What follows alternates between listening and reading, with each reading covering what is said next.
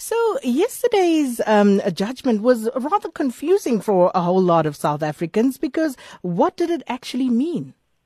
Well, I think the good news for, for all South Africans is that the elections are going to go ahead on August the 3rd, that the uh, Constitutional Court has ruled that the um, IEC did make a mistake, that they, um, th- that they were in, um, inconsistent with the law, uh, and that they do need to capture the addresses of voters on the voters' roll. But in saying that, they granted the IEC an 18 month postponement in executing that judgment, which effectively means that the elections are going to go ahead under the current conditions and that the IEC must correct those mistakes within the next 18 months.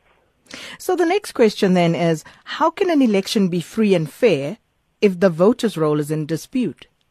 Well, we need to remember that in, in actual fact, uh, we, we are um, satisfied with the outcome and the conduct of the IEC in the last five elections. And under all five of those elections, the IEC was technically inconsistent with the rule of law in South Africa.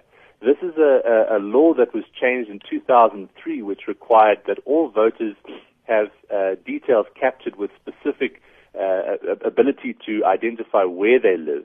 And that law was changed in 2003.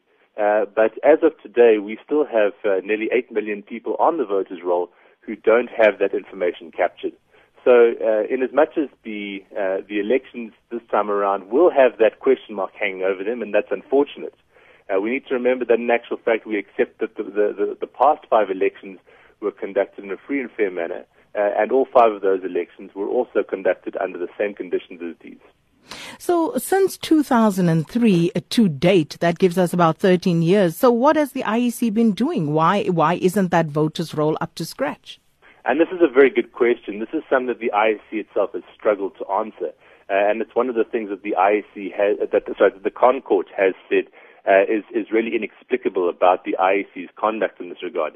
The IEC's explanation, as I understand it, is that they have that they have been capturing the addresses of newly registered voters since 2003, but that all voters who uh, were registered before 2003 on the voters roll uh, did not have to supply this information, and if they've never updated their details, then the IEC has not managed to capture those. And the other issue that the IEC referenced was that uh, a lot of people in South Africa don't have formal street addresses and, and can't point out a physical street address. They, they simply can point out to a, a general vicinity in a location or a township somewhere in South Africa. Uh, and so that, that also has been complicating matters for the IEC. Now, the ConCourt said that that's, those conditions uh, may, may exist, but that doesn't excuse the IEC from its responsibility to make a serious effort to identify where every voter lives, even if it's simply by GPS coordinates and a location in South Africa. So, given that we couldn't uh, do this in 13 years, in your view, the 18 months that have now been given uh, to the IEC, do you think that's sufficient to get all of these addresses captured?